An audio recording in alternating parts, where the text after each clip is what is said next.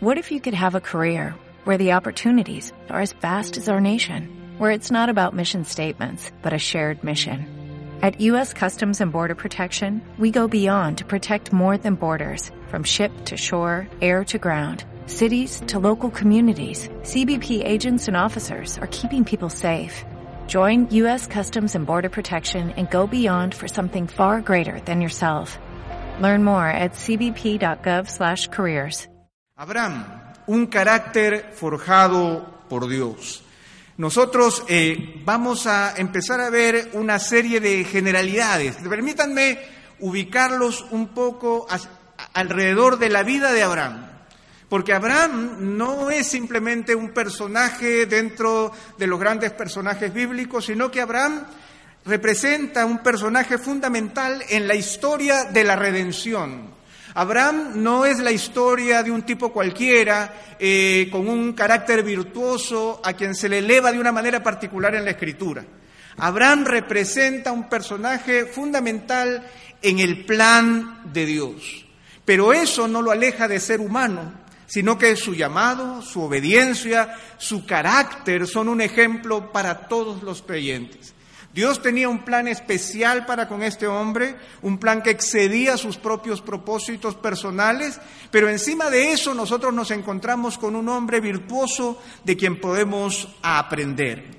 Ahora, eh, su vida ha ocupado un lugar importante en la historia humana por cuatro milenios y tiene un lugar preferente, y miren, esto es muy particular, en la religión judía, en la religión cristiana y aún en la musulmana, ya que el Corán tiene 188 referencias a Abraham y es considerado el segundo profeta después de Mahoma. O sea, es, hablamos de un personaje que es fundacional dentro de lo que se consideran las grandes religiones monoteístas. Y eso es sumamente importante considerarlo. Ahora, si nosotros hablamos de este patriarca, nosotros sabemos, lo que conocemos un poco del texto bíblico, que el nombre original de Abraham era Abraham, sin esa HA intermedia. En realidad su nombre era un nombre de fantasía, su nombre significaba Padre exaltado. Sin embargo, nosotros vemos en la escritura que el Señor le cambia el nombre y le pone por nombre Abraham, que se traduce como padre de multitudes. El nombre en la religión judía y en la, en, la cultura judía era sumamente importante y este cambio de nombre es radical por la historia que nosotros vamos a ver a continuación. Abraham, como hemos dicho, es un personaje importante en la escritura. Hay más de 300 referencias a Abraham en la Biblia. 160 en el Antiguo Testamento, 71 en el Nuevo Testamento, y esto no es algo que tenga que ver con algo estadístico. No es necesario que un personaje aparezca muchas veces para decir algo importante de él, sino que más bien lo que queremos dar a conocer es que Abraham es un personaje sustancial, fundacional, es un personaje eje tanto de la historia judía como también en el desenvolvimiento del cristianismo posterior. Ahora, ¿cuándo es que nosotros ubicamos a Abraham?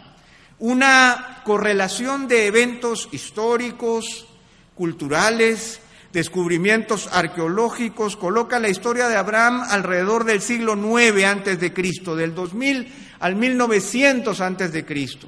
¿Cómo es esto posible? Es muy difícil poder nosotros encontrar una prueba contundente de la presencia de Abraham en el mundo antiguo. Sin embargo, nosotros podemos hablar de ciertos aspectos que nos ayudan a encontrar ciertos correlatos que nos ayudan a identificar a Abraham en un determinado periodo de la historia. Lo que ustedes tienen allí es lo que se conoce como las tabletas, las tabletas de Nusi. ¿Qué son las tabletas de Nusi? Son como eh, escritura en barro que tenían decretos, historias, cartas, documentos culturales, documentos legales, victorias de los reyes, biografías reales. Esto eran lo que eran las tabletas de Nusi. Juntamente con las tabletas de Nusi, nosotros también tenemos si es que me deja avanzar, nosotros también tenemos la estela del Código de Hammurabi, que seguramente ustedes han estudiado de él en el colegio, y que habla también de una serie de decretos reales que están escritos de una manera particular y que han permitido develar la historia. Y es por eso que, por ejemplo, permítanme notarles algunas características importantes.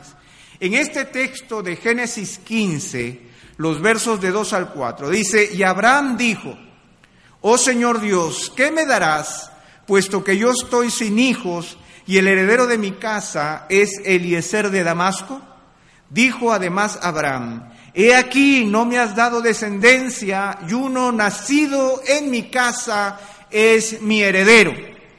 Para nosotros que vivimos en una cultura y en un tiempo diferente, puede ser sorprendente lo que él está tratando, Abraham está tratando de decirle al Señor. Yo no tengo hijos, pero tengo un heredero. El heredero de mi casa es este señor Eliezer de Damasco. Tú no me has dado descendencia y uno nacido en mi casa es mi heredero. ¿Cómo es que nosotros podemos entender este pasaje? Pues las leyes escritas en Nusi, estas tabletas que nosotros vimos anteriormente, tienen las mismas reglas para la herencia. Si se elegía un siervo, se elegía un siervo ante la ausencia de un hijo, éste debía cuidar de su amo, enterrarlo correctamente, heredar la propiedad, pero manteniendo el nombre familiar. Un hombre sin hijos tenía un siervo, ese siervo era declarado hijo, este hijo debía cuidar de este, podríamos llamarle así, este padre de familia, cuidarlo y enterrarlo correctamente y hacer que el nombre preceda a su muerte y pueda permanecer en la historia. Eso lo aprendemos por las tabletas de Nusi y podemos ver que hay una correlación con el texto bíblico que estamos nosotros viendo.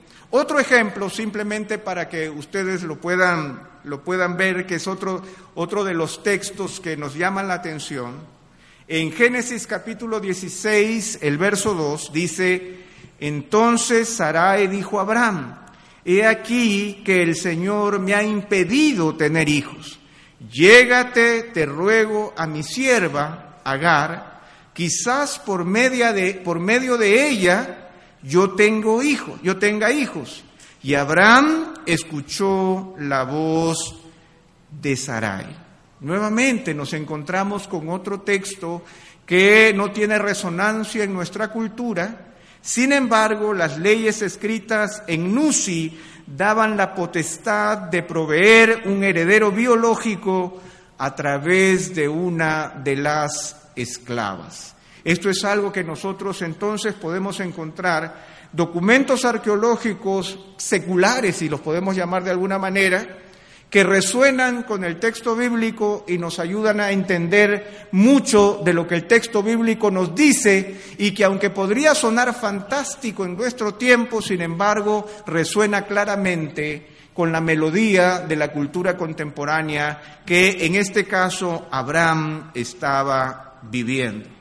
Ahora, mucho se dice en nuestros días que muchas de estas historias ocurren en algún lugar de fantasía. Sin embargo, eh, el texto bíblico se ocupa en un lugar específico de la historia. Y si nosotros vamos a un mapa contemporáneo, podríamos ubicarnos básicamente entre Irak, Siria, Líbano e Israel como el gran, los grandes lugares en donde la historia y la vida de Abraham se desenvolvió.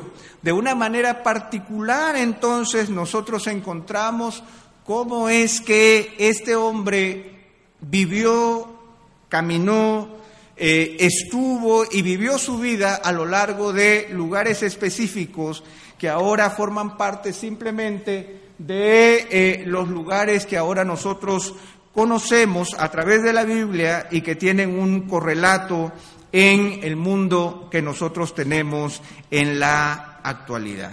Ahora, ustedes saben dónde nació Abraham, ¿verdad? Ustedes recuerdan el nombre. ¿Dónde nace Abraham? En Ur. La Biblia presenta como el lugar de nacimiento de Abraham a Ur de los Caldeos. Esa es eh, la definición con la que nosotros nos encontramos. Ahora, ¿dónde queda este Ur de los Caldeos? Los estudiosos no han podido ponerse de acuerdo con respecto a un lugar geográfico específico con respecto a la ciudad natal de Abraham.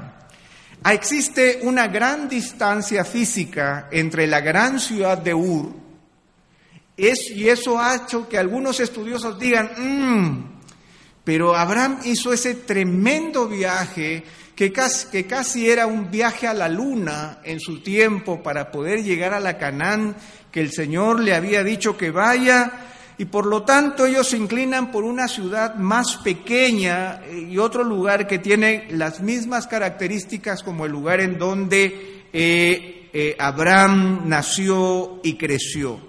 Además existe un problemita que quizás nosotros no lo vemos, pero que es un problema un poco grande. Existe la palabra caldeos, Ur de los caldeos, nosotros lo repetimos así. Sin embargo, los caldeos gobernaron la región mucho tiempo después de Abraham.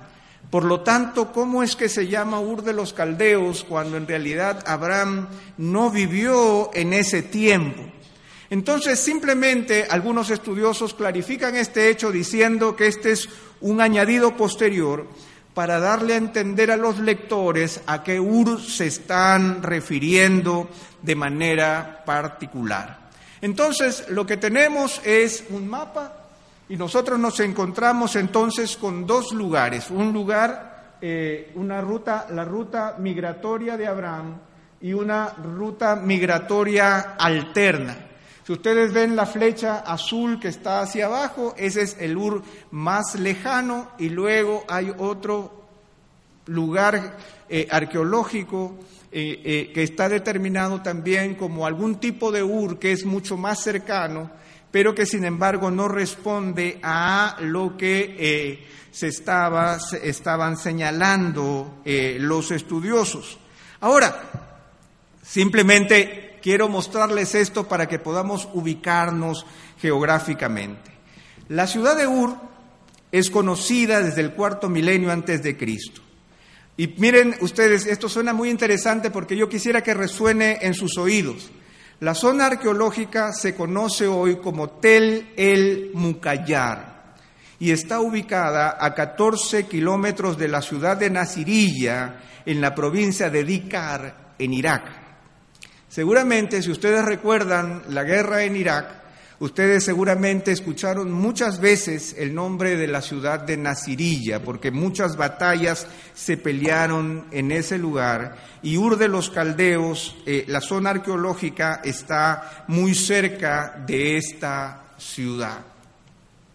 Ahora, los sumerios, que son la, la cultura que desarrolló Ur, tuvieron una enorme influencia, un enorme desarrollo en la región para el, para el tiempo de Abraham tenían una influencia cultural, aunque ya no tenían una influencia ni militar ni política.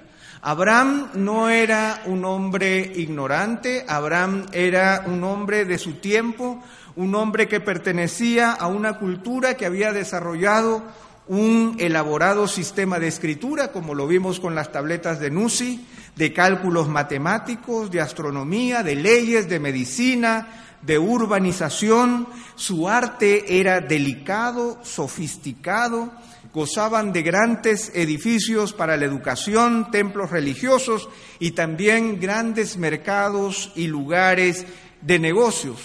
Esto es lo que queda de las ruinas de Ur de los Caldeos, el Sigurat que nosotros vemos atrás era la gran, eh, eh, el gran edificio que marcaba a la ciudad. Y si nosotros quisiéramos verla como hubiera sido en sus tiempos de mayor esplendor, podríamos verla de esa manera, un gran centro religioso, político, rodeado de, eh, de mucho pueblo que vivía en los alrededores. De tal manera que al hablar de Abraham, estamos hablando entonces de un hombre de su tiempo, un hombre con cierto desarrollo cultural, con cierto grado de civilización, un hombre que había nacido y crecido en una cultura con cierto desarrollo y ciertos conocimientos eh, fundamentales y muy desarrollados eh, para eh, su tiempo. Abraham, si nosotros lo ubicamos en términos familiares, vamos a, vamos a ubicarnos con este con este caballero en términos de la familia de Abraham. Empezando con Noé, a través de Sem, nosotros vamos a ver su descendencia, vamos a ver a Taré, que es el padre de Abraham, y Taré teniendo tres hijos, Abraham, Nacor y Arán, y de Abraham teniendo a su mujer Sara, de donde nace Isaac, y Agar, de donde nace Ismael. Ahí nosotros tenemos el gran orden familiar de, este, este hombre. Ahora, nosotros como hemos visto, Abraham era hijo de Taré, tuvo dos hermanos, Nacor y Arán.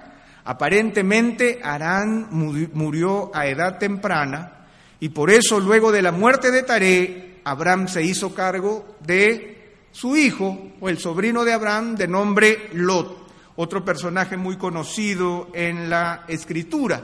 Ahora, si nosotros hacemos un poco el análisis de tiempo, nos daremos cuenta que Abraham no era en realidad el hijo mayor de Taré, sino probablemente el menor de los hermanos, aunque aparece primero en la genealogía por una cuestión de importancia, por la importancia que él tiene en la historia bíblica.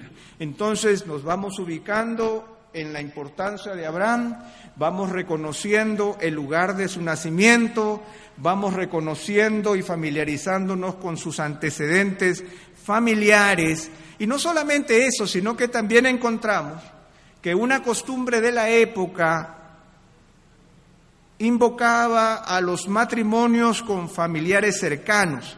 Si nosotros leemos la escritura de manera cercana, nos daremos cuenta que Nacor tomará, eh, tomó una sobrina como esposa, Milca, hija de su hermano Arán, y Abraham tomó como esposa a una media hermana, Sarai, quien era diez años menor que él. Estos vínculos familiares cercanos. Ahora, entrando ya a la historia propiamente tal, nosotros nos enteramos inmediatamente en la primera aparición de Sarai, lo primero que se nos dice es que Sarai era estéril. Esa es la primera afirmación, era como la primera fotografía de esta mujer, la primera cosa que se habla de ella es hablar de su esterilidad, esterilidad. Ella era incapaz de tener hijos y la esterilidad se consideraba en ese tiempo como un castigo divino y no como una enfermedad. Ahora permítanme decirles por qué. Porque no había forma de reconocer en una mujer sana la incapacidad de tener hijos. No había síntomas que pudieran demostrar que era una enfermedad o una dolencia física y por lo tanto la esterilidad se consideraba más bien como un castigo divino porque no había evidencia física aparente que demostrara que una mujer era incapaz de tener hijos. Entonces se consideraba más bien como un castigo divino, ya que no había problemas fisiológicos.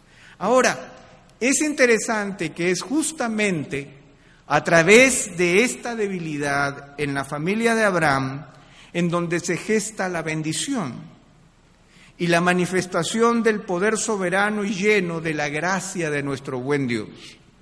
Es interesante que este detalle adverso juega un papel importante en toda la historia de Abraham que nosotros recorreremos a lo largo de estos días.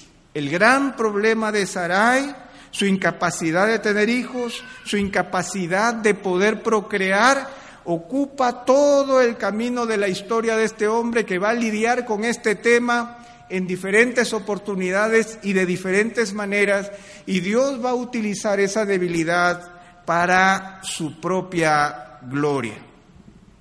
Ahora, la pregunta fundamental es, bueno, ya reconocimos los antecedentes geográficos, culturales, Ya vimos eh, de dónde es Abraham, ya reconocimos su familia, ya reconocimos los problemas que él tenía con su propia esposa, pero ¿qué es lo que nosotros podemos decir con respecto a la religión de Abraham?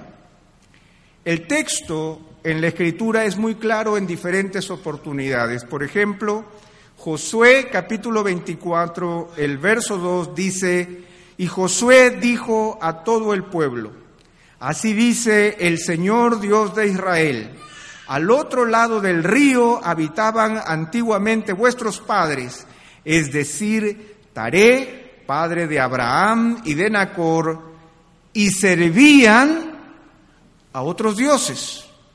Por lo tanto, lo que nosotros nos encontramos de primera mano es la afirmación de un pasado pagano en la vida de Abraham. De una manera particular, la familia de Abraham, la cultura de Abraham, era una cultura que giraba alrededor de otros dioses que no eran necesariamente el Dios que luego sería el Dios de Israel.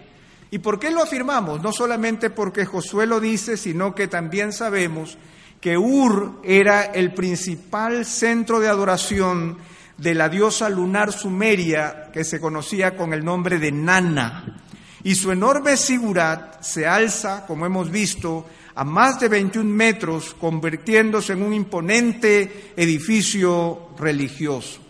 Entonces, esta religión cosmológica e idolátrica formaba parte de la cosmovisión del propio Abraham. Abraham no llega de por sí al conocimiento de Dios a través de su pasado, ni a través de su cultura, ni a través de sus antecedentes familiares, porque es evidente que él adoraba de acuerdo a la, a la, cultura sumeria, de acuerdo a ese imponente sigurat que seguramente él recordaba de una manera particular. De tal forma que nosotros podemos encontrar aquí una primera enseñanza para nuestras propias vidas, una primera enseñanza particular con respecto a nuestros propios, a nuestros propios orígenes. Es evidente que Abraham vivió un cambio radical de un pasado idolátrico a la adoración de un único Dios personal. Esto no estaba en su cultura, esto no estaba en su trasfondo familiar, esto no estaba en nada que estaba a su alrededor y la Biblia de una manera particular tampoco nos dice que Abraham, luego de meditaciones profundas, llegó al entendimiento de un Dios único y personal con el que decidió relacionarse. Ahora, ¿qué es lo que nos señala la escritura? La escritura es bastante clara al señalar que Abraham tuvo un encuentro con el Señor que no fue propiciado por su religiosidad ni tampoco por su perfección moral. La religión de Abraham era una religión pagana. Y nosotros vamos a aprender en estos días que la perfección moral de Abraham tampoco existía. Hechos en el Nuevo Testamento, el capítulo 7, el verso 2, dice, el Dios de gloria apareció a nuestro padre Abraham cuando estaba en Mesopotamia antes que habitara en Harán. Lo que nosotros encontramos es una, un encuentro sobrenatural. Es un encuentro que nosotros vamos a encontrar a lo largo de la escritura del Dios que se hace carne y habita entre nosotros, de un Dios que se hace presente e irrumpe en nuestras vidas, de un Dios que cambia nuestros parámetros, de un Dios que nos lleva a nadar contra la corriente, de un Dios que aparece y transforma nuestra realidad de esterilidad, de desorden, de frustración, de duda y de quebranto y lo convierte en una relación de aproximación personal con Él. Ahora, es interesante señalar que la Biblia no menciona la conversión de Abraham. No se nos habla de un acto especial de conversión. pero sí de actos que demostraban que conoció y siguió al Dios vivo y verdadero. La relación de Abraham con Dios fue una relación de obediencia, un Dios que habla y un siervo que obedece. Se podría afirmar que la partida de tareas hacia Canaán con su familia puede haber sido producto de la influencia de Abraham y de su propio llamado. Abraham no solamente se mueve personalmente, sino que él mueve todo lo que hay a su alrededor. Pero como hemos visto, no se trata de él, sino del Dios que lo encuentra en medio de su camino. Ahora, yo creo que nosotros que conocemos un poco de la escritura podríamos también encontrar esos mismos encuentros en otros personajes de la Biblia. Lo podemos encontrar en Moisés, al que el Señor lo encuentra mientras estaba frustrado viviendo en el desierto, o en el Nuevo Testamento podemos encontrarlo en un Saulo de Tarso que persiguiendo cristianos el Señor le irrumpe y lo detiene en el camino para llamarlo y hacer de él un hombre completamente distinto. Yo creo que a lo largo de la escritura nosotros nos encontramos una y otra vez con un Dios que se presenta en el camino, un Dios que nos busca, un Dios que nos encuentra, un Dios que nos llama de manera particular, un Dios que va más allá de nuestras propias capacidades humanas, porque los pensamientos de Dios no son los nuestros, ni los caminos de Dios son tampoco nuestros propios caminos. Y por lo tanto, en la vida de Abraham nosotros también encontramos la esperanza de un Dios que cambia nuestra vida, pero que se encuentra de manera personal en nuestro propio caminar y en medio de, de las circunstancias de nuestra propia vida. Ahora, hay algo sumamente interesante en la narración bíblica en el libro del Génesis, hasta el momento, Dios solo había intervenido, como por ejemplo en el caso del, diluvio y la confusión de las lenguas, con el fin de detener los intentos del hombre contra los propósitos de misericordia divino. Nosotros nos encontramos con, con el Señor deteniendo. Él detiene a Adán, lo busca, lo llama, lo saca del jardín del Edén. Luego nos encontramos con un Dios que detiene los intentos del hombre cuando está edificando Babel. Un, Dios que está deteniendo a una humanidad completa cuando se está enfrentando por su corrupción del alma allí en el tiempo de Noé. Sin embargo, cuando Dios llama a Abraham, Dios interviene de manera personal y activa y esta vez en misericordia y no en juicio. Dios empieza a develar un plan de largo plazo, empieza a trabajar de manera delicada y como una filigrana la vida de este hombre con quien va a trabajar no en un día, no en un año, no en un mes, no en una década, sino en el largo proceso de su existencia, tratando de formar en este hombre lo que, lo que sería después la base de aún lo que nosotros somos en la actualidad. Ahora, hay una cosa que es sumamente importante entender. La narración bíblica nos deja muy en claro que Abraham y Sara no hubieran podido escoger a Canaán como destino. Si nosotros vemos simplemente el mapa y vemos de dónde sale Abraham, difícilmente en la lógica humana hubiéramos podido entender que Abraham hubiera salido de Ur para irse a Canaán, si es que no fuera porque un Dios que habla se lo dijo de una manera clara, y evidente para que él haga algo que no estaba ni en los planes humanos, ni en la retórica humana, ni en la meditación de sus propios pensamientos que él haga. Por lo tanto, Canaán aparece porque Dios lo dice. Y también ellos no se van a convertir en padres sin la intervención directa y milagrosa del Señor. Por lo tanto, lo primero que tenemos que decir es que aunque nosotros llamemos a esta serie de sesiones la vida de Abraham que crece en fe, nosotros tenemos que hablar que el gran protagonista de esta historia es el Dios que se presenta en la vida de Abraham y usa a Abraham como su instrumento.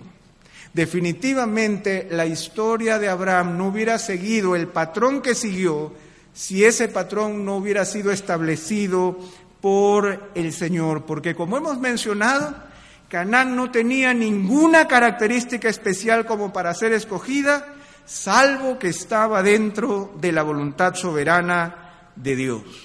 Y por otro lado, como lo vamos a ver eh, también, aunque ya no puedo ir al slide de atrás, pero aún las posibilidades legales y culturales de Abraham para gozar de un heredero tampoco eran suficientes para que él logre el objetivo de convertirse en padre de multitudes.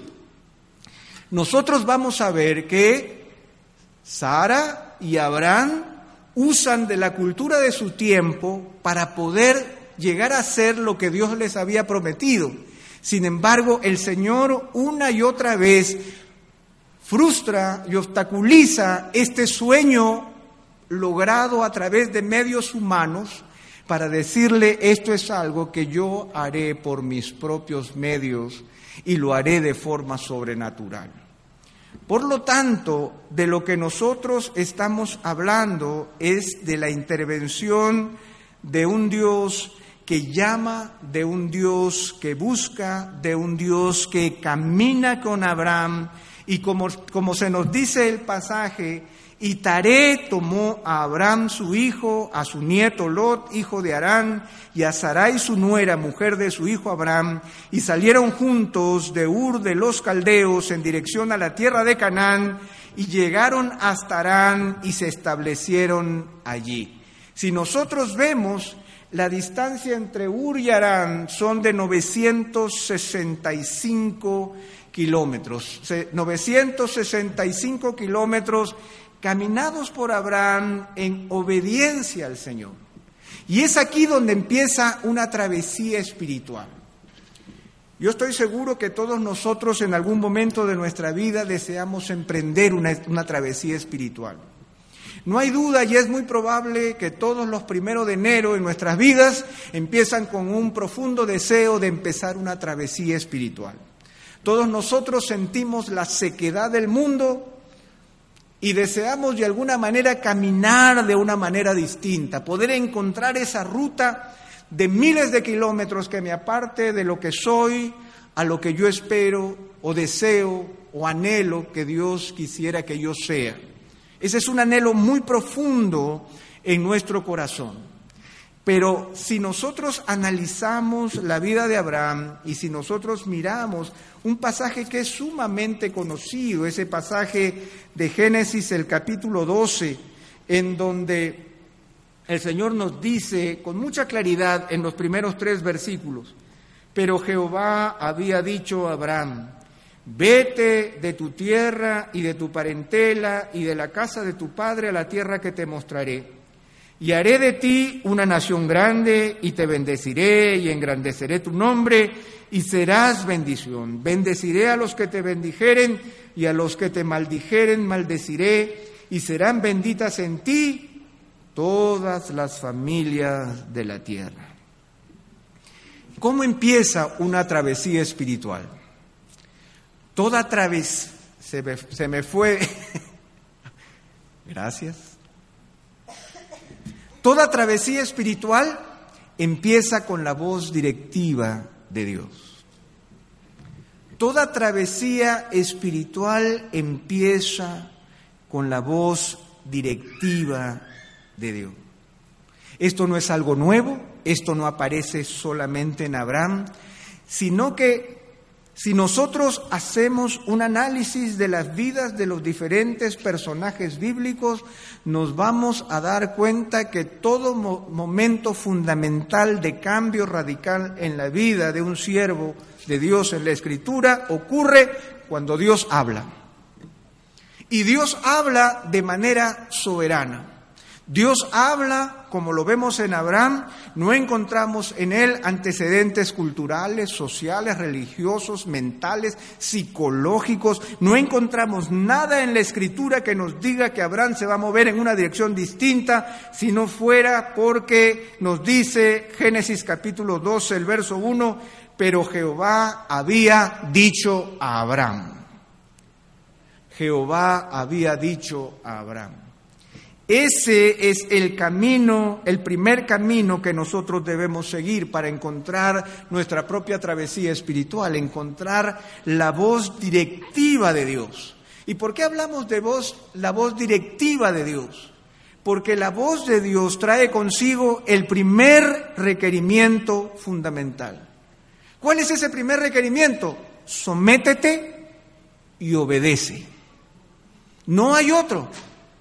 Sal de tu tierra y de tu parentela y de la casa de tu padre a la tierra que te mostraré. Esto es sumamente interesante porque nosotros nos encontramos, si me ayudan, ahora sí.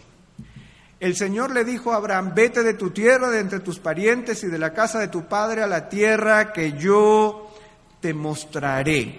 Ahora, esta travesía es sumamente interesante porque empieza con la voz de Dios y termina con la voz de Dios. Si nosotros vemos el pasaje de una manera clara, el pasaje de una manera muy sencilla, dice que la ordenanza de Dios nunca sustituye al Señor. El primero de enero yo le digo, Señor, por favor, dime dónde quieres que yo esté. Entonces el Señor te dice, bueno, anda a la Avenida Las Condes, la cuadra 14, el número 24, en la puerta de la tienda, te vas a parar allí. Eso no nos muestra este pasaje. Este pasaje nos dice que la palabra del Señor conecta al siervo con el Señor de una manera tan fuerte y tan sostenida que Abraham escucha al Señor, pero el lograr el objetivo de lo que el Señor estaba promoviendo, de lo que el Señor estaba ordenando, no podía conseguirse sin la presencia y la guía constante del mismo Señor. Vete de tu tierra, de entre tus parientes, de la casa de tu padre, a la tierra que yo te voy a mostrar. Por lo tanto, escucha lo que te estoy diciendo, obedéceme, pero camina conmigo tenemos que caminar juntos, tenemos que caminar de la mano. Vete de tu tierra y de tu parentela y de la casa de tu padre a la tierra que te mostraré. Señor, tú quieres entonces que yo deje todo lo que soy, todo lo que tengo, todo aquello que me sostiene, todo aquello, todo este grupo familiar que es mi entorno que me da seguridad, para yo que caminar contigo a un lugar que tú me vas a mostrar. Sí, eso es lo que yo te estoy diciendo. De tal manera que nosotros empezamos a vislumbrar lo que significa el caminar por fe. Caminar por fe significa caminar de la mano del Señor.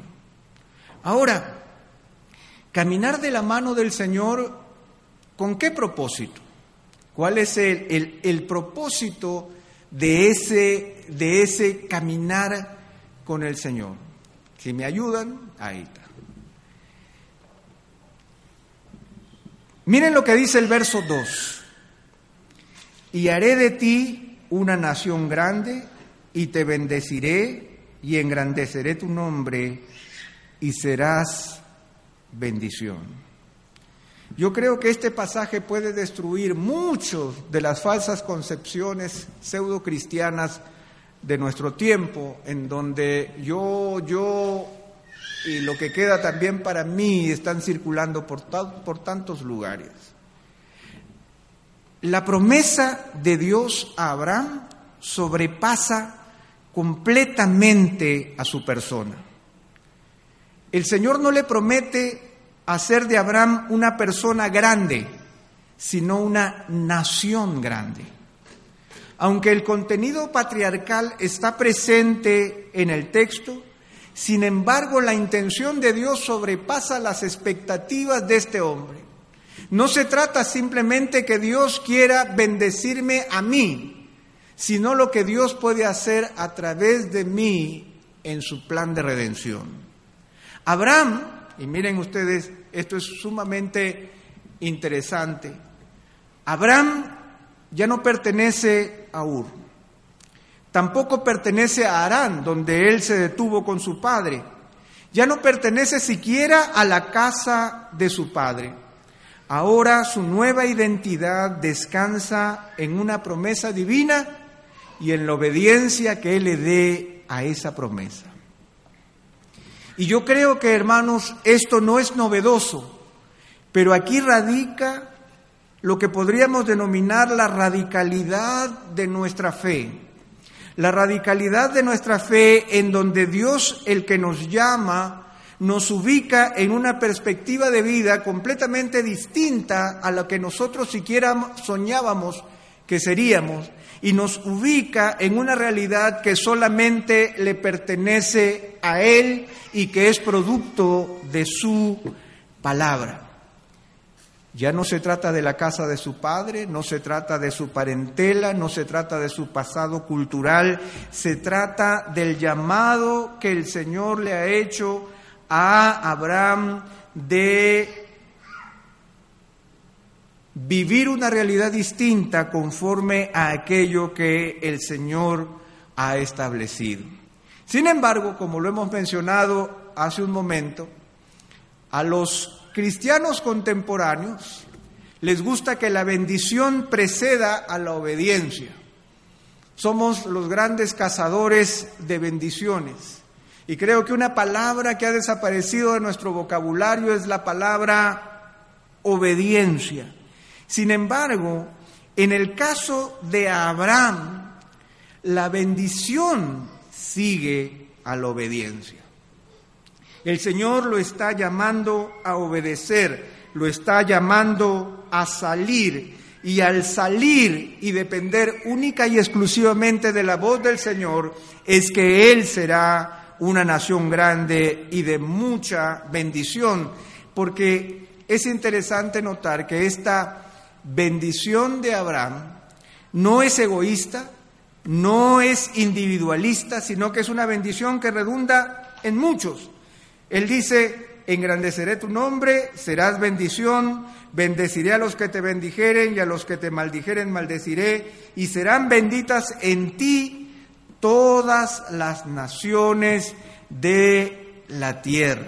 Ahora, esta empatía, este bendeciré a los que te bendigan, al que te maldiga, maldeciré, en ti serán benditas todas las familias de la tierra. Eh, esto es algo que definitivamente Abraham no podía manejar a voluntad. Abraham no decía, bueno, ahora yo cruzo la pista y no habrá auto que me atropelle. Yo hago el negocio y este negocio va a fructificar. Yo voy a entrar y voy a conseguir el puesto de trabajo. Yo voy a obtenerlo todo porque soy un hijo del rey, como dicen algunos por allí. Sin embargo, si nosotros leemos la historia de Abraham, nos vamos a dar cuenta que esta empatía divina no era algo que Abraham podía manejar de acuerdo a su voluntad. Por el contrario, al final el plan de Dios era usar a Abraham y su descendencia para bendición de toda la humanidad. Esa era la intención original. Y cuando se nos dice, y el pasaje dice en el verso 3, si es que viene el verso 3, el verso 3, estoy en el verso 3, bendeciré a los que te bendijeren y a los que te maldijeren maldeciré y serán benditas en ti todas las familias de la tierra. Ahora, cuando nosotros tenemos este pasaje, nos damos cuenta, y ahí viene ahora sí, que en la antigüedad había un tipo de pacto entre los reyes, en donde ellos se prometen mutuamente tener los mismos amigos y luchar contra los mismos enemigos. De tal manera que cuando Dios le, se pone delante de Abraham y le dice, bendeciré a los que te bendijeren y a los que te maldijeren maldeciré, lo que le está diciendo es que yo voy a establecer contigo un inestimable amor especial, un acto de condescendencia contigo, un acto de misericordia. Yo voy a caminar contigo y voy a caminar contigo de una manera tan íntima que tus amigos serán mis amigos y tus enemigos serán los míos. Esa es la intención con respecto a este pasaje particular. Ahora, muchos sermones que nosotros hemos escuchado siempre acaban en el verso 3. Sin embargo, el gran llamado de Dios y la gran afirmación del llamado de Dios tiene su correlato en la obediencia de Abraham. Y tomó Abraham a Sarai su mujer y a Lot su sobrino y a todas las posesiones que ellos habían acumulado y las personas que habían adquirido en Arán y salieron para ir a tierra de Canaán y a tierra de Canaán llegaron y atravesó Abraham el país hasta el lugar de Siquem hasta la encina de Moré. Estamos hablando de que ahora Abraham realiza un recorrido desde Arán a Siquem, que le toma, si es que puedo, le toma 645 kilómetros adicionales a su peregrinación. Y es muy probable que el lugar en donde Abraham se depositó haya sido un lugar muy semejante a esto, que es también un lugar en el mismo Siquem en donde Abraham puso sus carpas por primera vez. Hay algo característico y que yo les invito que si ustedes marcan su Biblia, lo pudieran marcar también en sus propias Biblias con respecto a un referente de lo que significa obedecer al Señor. Para mí el verso 5 es un pasaje fundamental en mi vida desde que era adolescente, porque desde que era adolescente en mi imaginación de mi relación con Dios, siempre este pasaje ocupó un lugar especial, porque en la parte final del texto dice, y salieron para ir a tierra de Canaán, y a tierra de Canaán llegaron.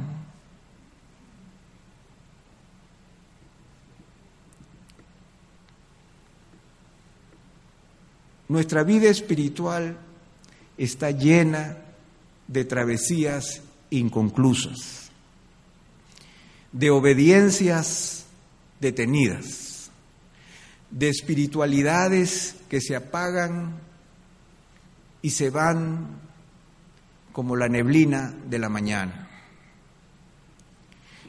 Pero en mi imaginación espiritual, el ver que Abraham recorra tremenda distancia y que haya salido para ir a Canaán y a tierra de Canaán llegaron, ocupa un lugar preponderante en mi fe, porque cada vez que yo me he propuesto algo en el Señor, siempre he recordado este pasaje.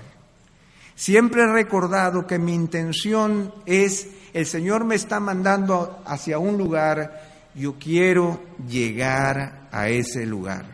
Yo quiero ubicarme en ese lugar que el Señor me está enviando que yo vaya.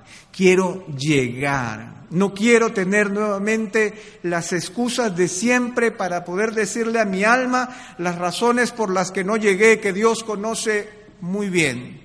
Si Dios me está llamando, pues yo voy a llegar hasta el lugar en donde el Señor me está enviando. Recuerden que Abraham no conocía esta tierra. Era la tierra que yo te mostraré, de acuerdo a lo que nos dice el pasaje. Él está haciendo un enorme recorrido que lo está alejando de su cultura, de su religión, de su gente, de su parentela. Pero él está tomando el camino y está tomando todo lo que él tiene para salir a tierra de Canaán y a tierra de Canaán llegaron. Pero hay algo que nosotros vamos a ver una y otra vez a lo largo de estos días, que es fundamental. El Dios que nos llama, el Dios que nos ordena obedecerle, es un Dios que, se, que permanece activo en el deseo de ir confirmando los pasos que nosotros vamos dando. Y en la vida de Abraham, si nosotros la leemos al detalle, nos vamos a dar cuenta que Dios se encargará de confirmar en Abraham su caminar. Dios no juega las escondidas. Dios nos va guiando paso a paso.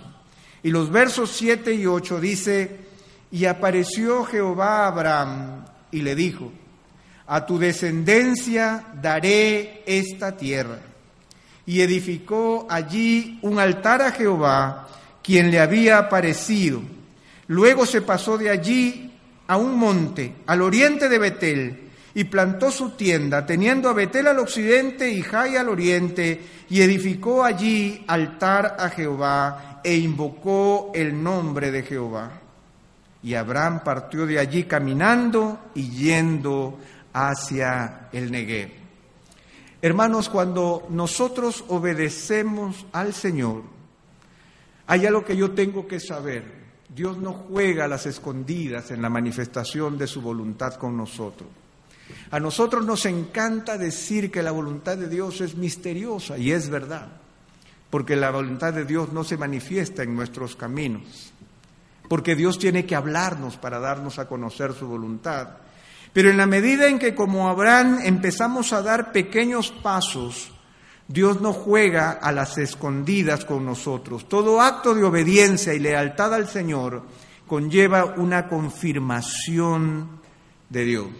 Ahora, si el Señor le dice a Abraham que vaya a Canaán, ¿dónde lo va a estar esperando el Señor Abraham? En Canaán. ¿No sucede lo mismo entre nosotros? Vamos a encontrarnos en tal lugar. Nosotros llegamos al lugar y vamos a encontrar a la persona con la que decidimos encontrarnos. El Señor estaba en el lugar en donde Abraham estaba supuesto a obedecer.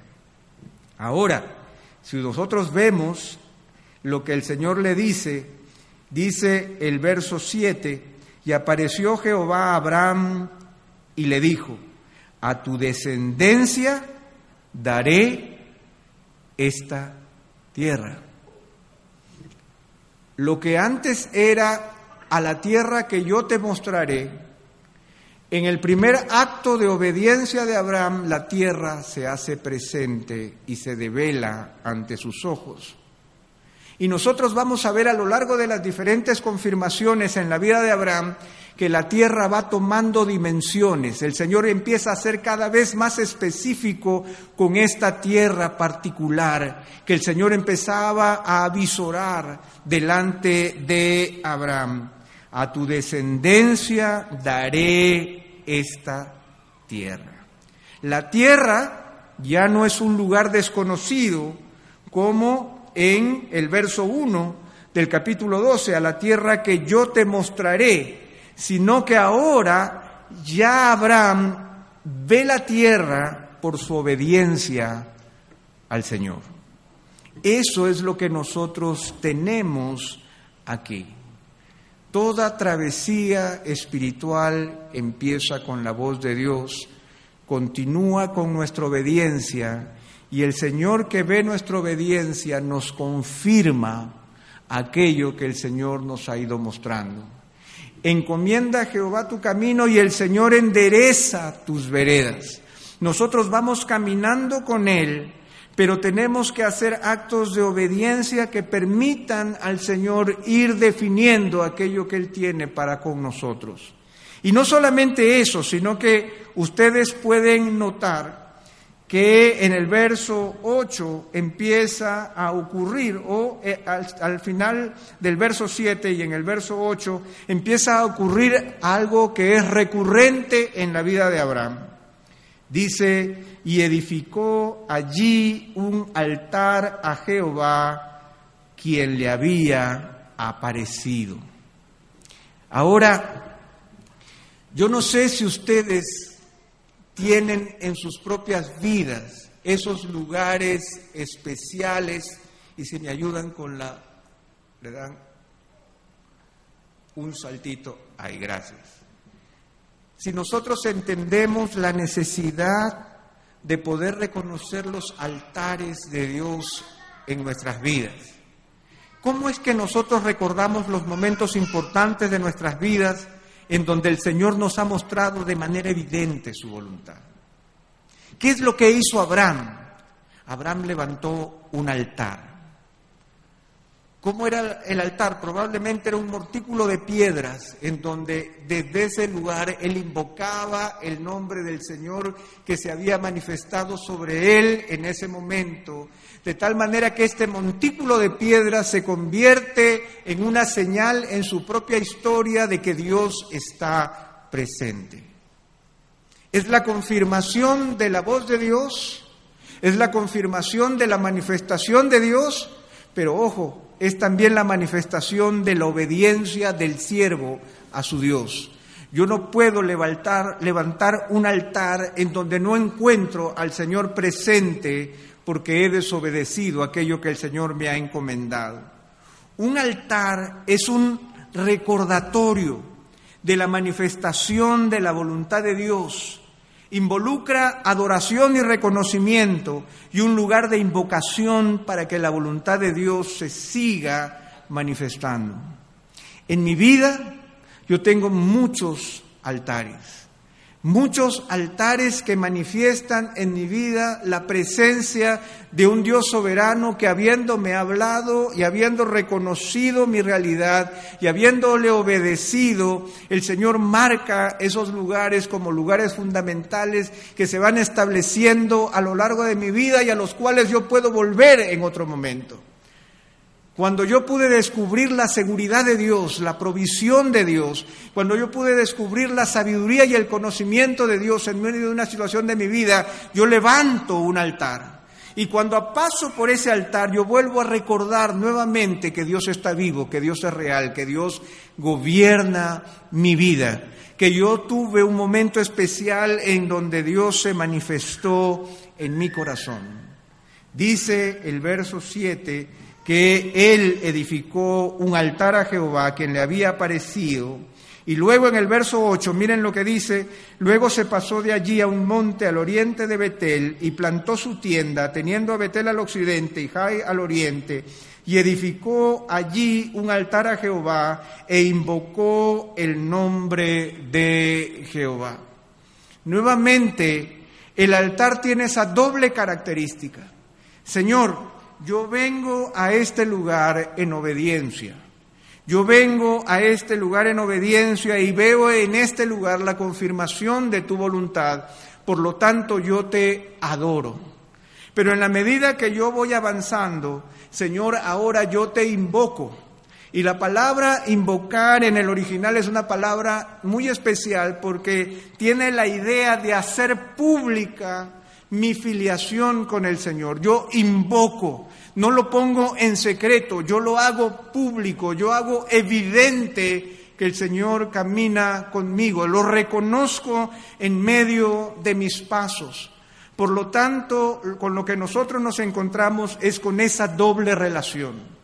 Abraham nuevamente empieza su travesía espiritual producto de que ha escuchado la voz de un Dios soberano que se ha presentado en medio de una vida imperfecta para hacer de esa vida conforme a un plan que es superior a su propia existencia. Pero al mismo tiempo, la vida de Abraham requería obediencia para que en medio de su obediencia el Señor se manifieste y en medio de esa obediencia el Señor vaya confirmando paso a paso detalle a detalle la voluntad que Dios tenía para con Abraham. Y él tomó una doble decisión, la decisión de levantar altares, lugares en donde, como vamos a ver más adelante, son lugares a donde Abraham puede regresar y son lugares desde los cuales él puede invocar el nombre de Dios. Por lo tanto, hermanos, y vamos a, quedarnos ahí en esta noche. Es simplemente, esta es una gran introducción para poder entender de qué personaje nosotros estamos hablando, pero al mismo tiempo entender cuál es la línea fundamental del caminar que nosotros vamos a seguir. La caminar que nosotros vamos a seguir en la travesía de Abraham es poder entender que en medio de nuestras vidas nosotros seguimos a un Dios que habla y a un Dios que habla con claridad, pero a un Dios que quiere hablarnos mientras caminamos con Él. Y mientras nosotros caminamos con Él, Él nos lleva a obedecerle y asumir que Él lo que Él nos está ofreciendo es superior y más grande que todo lo que nosotros tengamos a nuestro alrededor. Y que en la medida en que caminamos con Él, nosotros vamos haciendo evidente nuestra filiación y nuestra obediencia con Él en la medida en que levantamos altares en medio de nuestra historia, altares en donde reconocemos que el Señor está presente y que tiene cuidado de nosotros.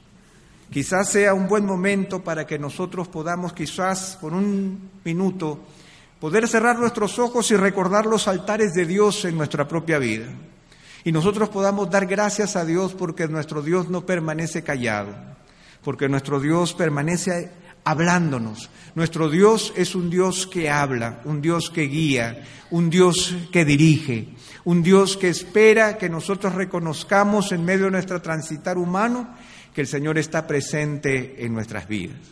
Por eso, hermanos, yo quisiera que ahora, en una oración sencilla, cerrando nuestros ojos, simplemente podamos darle gracias a Dios por ser un Dios que habla, Señor, queremos bendecir tu nombre en esta noche y queremos darte gracias. Queremos darte gracias, Señor, porque al ver la vida, Señor, de tu siervo Abraham, podemos reconocer que él hubiera podido vivir una vida completa y sin ti. Hubiera podido encontrar y poder alcanzar muchas metas sin ti. Pudiera haber llegado a ser un hombre prominente sin ti. Pudiera haber alcanzado la felicidad sin ti.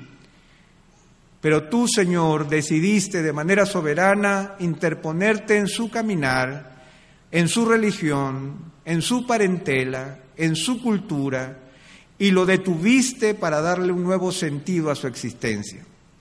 Yo te pido, Señor, en el nombre de Jesús, que nos concedas el privilegio de poder caminar de la misma manera contigo.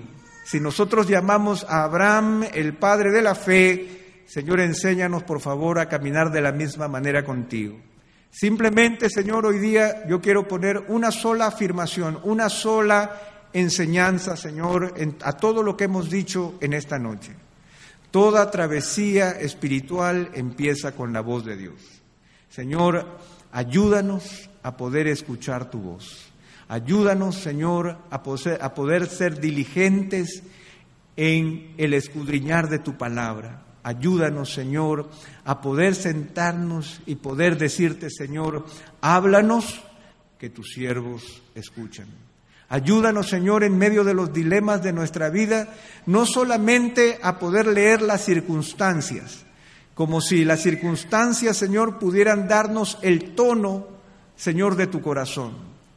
Ayúdanos, Señor, a poder estar atentos a tu palabra, que tu palabra, que es poderosa, tu palabra que es como espada de doble filo, Señor, que penetra hasta partir el alma, las coyunturas y los tuétanos, que discierne los pensamientos y las intenciones de nuestro corazón, sea nuestro principal foco, Señor, para poder empezar nuestras travesías espirituales.